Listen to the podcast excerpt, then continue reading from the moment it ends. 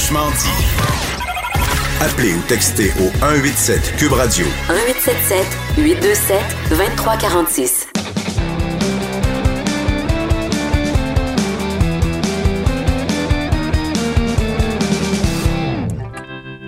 Chronique disque dur avec Stéphane Plante et Maude qui fait toutes sortes de faces. Faudrait à un moment donné qu'on ait une caméra juste sur ta face, Maude. Non, pas tant. Ce serait très bon. Ça va, Stéphane? Oui, toi, ça va, Jonathan? Oui, ça va. Écoute, il neige à plein ciel ici à Québec. Je sais pas comment c'est, vous autres, à Montréal, mais je suis un petit peu découragé. Il y a de la petite neige ici aussi. C'est Euh, beau. Ah non, mais c'est pas de la petite neige ici. Là. Ah non. J'ai de la misère à voir l'Assemblée qui est à, qui est à 40 pieds euh, de moins euh, par la fenêtre. Bref, Ah. euh, c'est jeudi. Oui, il neige, mais c'est aussi euh, la journée où on fait des analyses de nouvelles, euh, de nouveaux albums qui sont sortis. Puis, on a vraiment un menu franchement intéressant aujourd'hui. là. Oui, euh, J'aime, j'aime me présenter toujours mon, mon pattern habituel avec un disque Oui. québécois, filles d'écoute, euh, une gâterie. Mais là, c'est plus compliqué aujourd'hui parce que mon disque québécois est ma gâterie. Et euh, j'avais pas de défi d'écoute vraiment. Je- J'étais Ok. curieux d'entendre les trois albums. Mais il y a un des albums, on le verra plus tard, qui est devenu un défi de OK, réécoute. ben, c'est, c'est tellement drôle, j'allais te dire, ça se peut-tu qu'il y en a un qui finalement est devenu un défi d'écoute?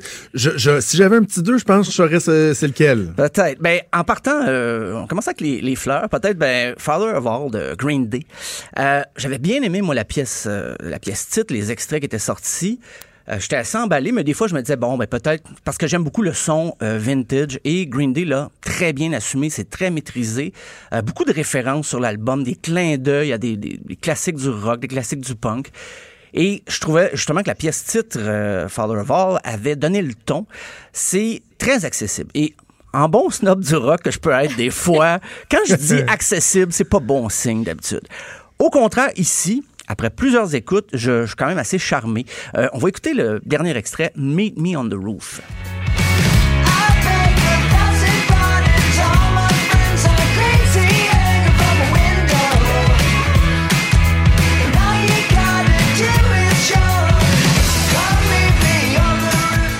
Hey, j'ai de la misère à reconnaître le, le- la voix. J'ai de la misère à, Oui. à reconnaître Green Day. Ben c'est ça, a- c'est drôle. Euh. Plusieurs euh, commentateurs disaient Ah, c'est un retour aux sources, au punk rock des débuts de Green Day, mais je pense qu'il pousse plus loin le retour. C'est c'est encore plus ancien, si tu veux, que le punk rock. Il y a, il y a du garage, il y a du glam, c'est très 60s par moment.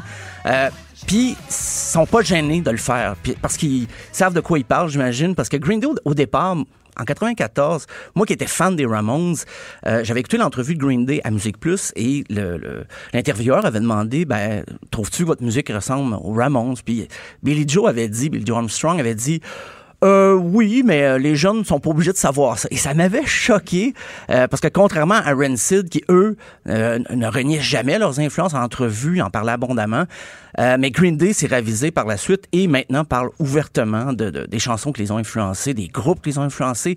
J'en parlais ici, ils ont fait un, un- concert surprise et ils ont repris plein de classiques du punk. Ben, sur cet album-là, c'est quasiment des, des classiques instantanés. Quand je parlais de clin d'œil, on va en écouter un qui est très assumé. C'est un classique. Euh, la pièce d'origine, c'était Hippie Hippie Shake, pièce de 1963, mais Green Day en a fait vraiment autre chose.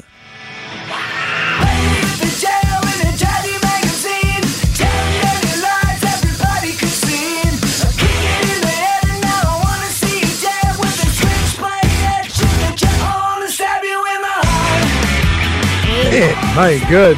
Ah oui, c'est... euh, on s'éclate. Ben oui, on dirait du twist and shout. Oui, c'est, ben, ça date. La pièce, euh, euh, Hippie Hippie Shake, c'était 63. Donc, c'est en plein dans les débuts des Beatles. Ce que les Beatles jouaient, en fait, en début de carrière, Green Day, le temps d'une chanson, décide de faire ça et je, je trouve que c'est réussi. Je sais pas ce que les vrais fans purs et durs de Green Day en pensent, parce que c'est très varié. Je dis que c'est pop, là, pour essayer de trouver un terme rassemblant, mais c'est très varié dans l'approche de chacune euh, des chansons. Euh, c'est sûr que c'est moins politique aussi que les derniers albums de Green Day où ils ont fait vraiment, on, je rappellerai American Idiot et tout ça. Là, on est allé un peu plus vers le plaisir et le party et euh, ça fait du bien. De temps en temps, j'ai rien contre les sorties politiques de- des membres de Green Day, mais cet album-là fait quand même, est un peu rafraîchissant malgré toutes les références euh, passées, mais c'est à voir. Comme je dis, moi, je suis pas le plus grand fan de Green Day. J'aimerais savoir ce que ceux qui achètent tous les albums, qui vont voir tous les shows, qu'est-ce qu'ils en pensent? Ben, je pense j'ai lu des commentaires sur une, une vidéo d'une de leurs performances, puis c'est vraiment partagé. Il y a des gens qui Ouais. disent Ah, moi, c'est du Green Day pur et dur que je veux entendre, puis c'est pas ça. Puis il y en a d'autres qui disent Ouais, mais un artiste, tu sais, c'est normal que ça évolue puis que ça a Ouais. le goût d'aller explorer ailleurs, ça veut pas dire que ce sera pas bon, tu sais, ça veut dire eux ils ont- moi je trouve qu'ils ont l'air du fun Mhm. Ah, d'avoir du fun avec cet album là puis moi ça me donne le goût de l'écouter là, je repousse ça depuis une couple de jours là, même que tu me l'avais dit cette semaine qu'on allait le, que tu allais le critiquer, que tu allais l'écouter puis j'attendais à la dernière minute, je l'ai pas écouté Non, finalement le tantôt, goût, je, je- mets ça dans l'auto, c'est sûr et certain. Ça va dans beaucoup de directions, mais c'est des, des, des belles directions. Euh, maintenant, le prochain, Stone Temple Pilots. Ah, Euh, c'est ce que je pensais. Perdida, euh, qui veut dire une perte là, en, espagnol. Euh, mais j'étais quand même curieux au départ de savoir ce que le groupe devenait après le, le départ de Scott Ouais. Whalen. Mais il faut dire, Scott Whalen est décédé en 2015, mais il avait été congédié du groupe en 2013. Chester Bennington était venu prêter main forte. En fait, Scott Whalen a été euh, congédié deux fois du groupe pour ses problèmes liés à la consommation d'héroïne et tout ça. Euh, je m'attendais pas à réentendre un album grunge des années 90. Je savais que Stone Temple Pilots, c'était leurs premiers albums, étaient bons pour faire des, des, des balades acoustiques, il y avait du chien et tout ça. Euh, c'est pas le cas ici sur euh, Perdida. On va écouter la, la pièce titre euh, d'ailleurs de, du dernier album.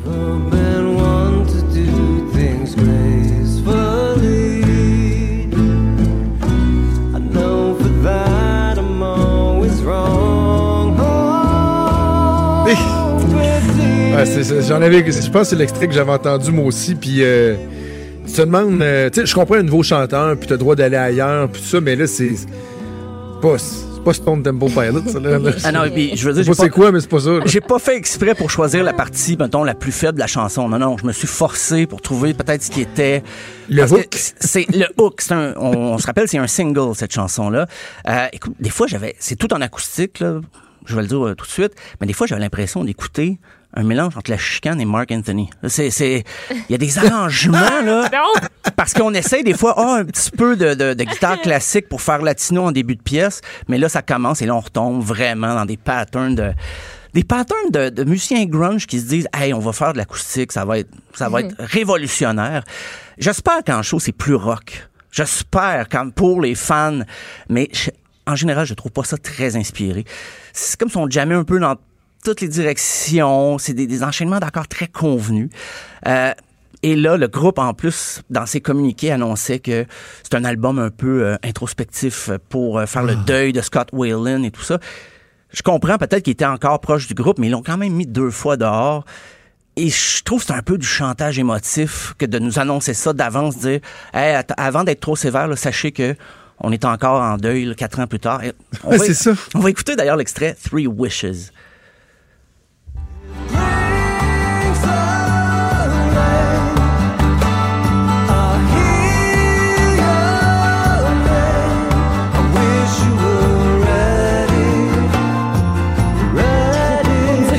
Hey, c'est. on je- dirait qu'ils je- ont pris une classe au primaire, qu'ils leur ont dit bon, varger sur une coupe d'instruments, puis on va prendre ça. Eh non, mais je- sincèrement, là, je suis, euh, je suis sans mots. C'est franchement mauvais. Des fois, tu dis, ah ouais, mais, mais c'est vraiment pas pas bon, bon. c'est Stone Temple Pilots. Et j'en ai donné des chances. Là. Je l'ai écouté. je j'ai pas commencé l'album il y a 20 minutes. Là. Je l'ai écouté souvent. Et comme je suis un peu masochiste, je me suis dit, peut-être j'ai pas compris, j'ai peut-être pas saisi les nuances. Je l'ai réécouté, réécouté, réécouté. Je reste encore un petit peu, euh, ben, non, euh, très déçu. Je, je dois avouer, là, j'ai, OK. c'est, c'est difficile la vie peut-être après Scott Whalen malgré tout. Euh, en terminant, ben oui, ma, ma gâterie, je me suis un peu, je, je suis un peu gagné d'avance toujours à mon oncle Serge, à son humour un peu débridé. Euh, là, il présente Réchauffé 2. Parce que l'an l'an dernier, il avait fait l'album Réchauffé où il reprenait ses chansons mais en version plus punk rock. Là, il est allé tout en acoustique. Euh, dans sa pub, il disait même qu'il s'était ré-auto-Sylvain cossettisé. Rien de moins. C'est qu'il il fait des reprises, mais c'est ses reprises à lui. Mais en guise d'introduction, il y a une petite chanson où il explique son projet tout en humour et autodérision. On va écouter la pièce Réchauffé 2. Comme mon album réchauffé a pas vraiment bien marché. Me suis dit que je pourrais rien faire mieux si je chantais un réchauffé 2. Moi d'envie, je mets la mort basse. C'est mon secret pour que ça passe. Non, je suis pas comme les C'est Rolling l'humour de mon oncle Serge. Là. je sais, si on cherche un chanteur à voix, on repassera. C'est pas ça le but. Euh, mon oncle Serge veut exprimer ses, ses chansons, même en acoustique. Faut pas penser que c'est c'est un album smooth et tendre et tout. Non, non. Même en acoustique, il reste très punk dans son approche. Euh, ça écorche. Euh, petit bémol, parfois, c'est que les pièces, des fois, il reprend les pièces en acoustique des chansons qui l'étaient presque déjà dans l'enregistrement original. OK. C'est surtout quand il reprend des chansons qu'il a faites euh, avec Anonymous, euh, avec euh, il a fait une chanson avec Barf aussi, mais là il reprend en acoustique, c'est c'est intéressant parce que ça change complètement. Et parmi les chansons justement qui a vraiment qui ont profité du, du changement en acoustique, c'est la pièce Chanteur engagé.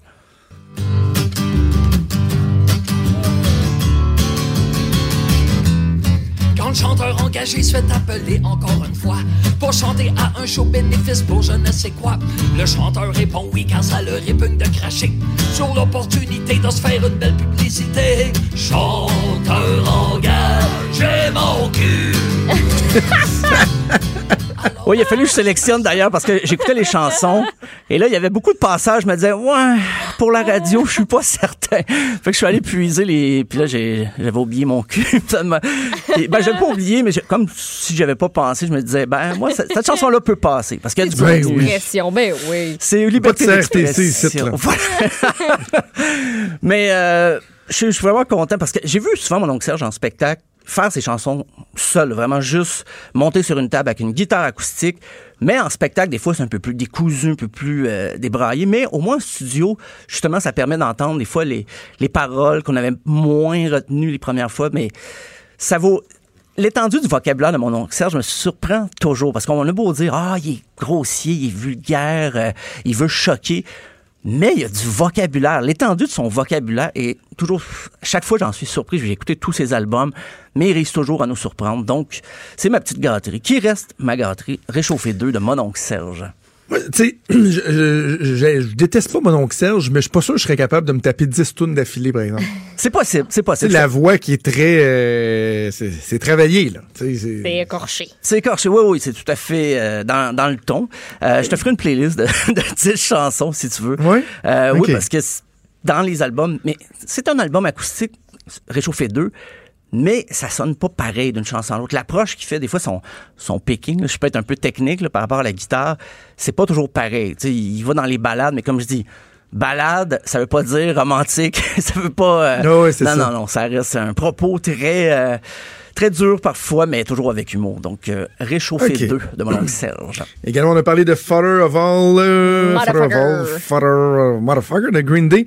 Et euh, on a parlé de Perdida de Stone Temple Pilots. Et avant qu'on se quitte, permets-moi, s'il te Oui. plaît, de juste rétablir un peu... Rétablir la réputation de Stone Attends, Temple. Pilots. Je vais À la mettre quelque mémoire chose de du plus... défunt euh, Stone Temple Pilots. Ah, ah, ça fait du bien, là.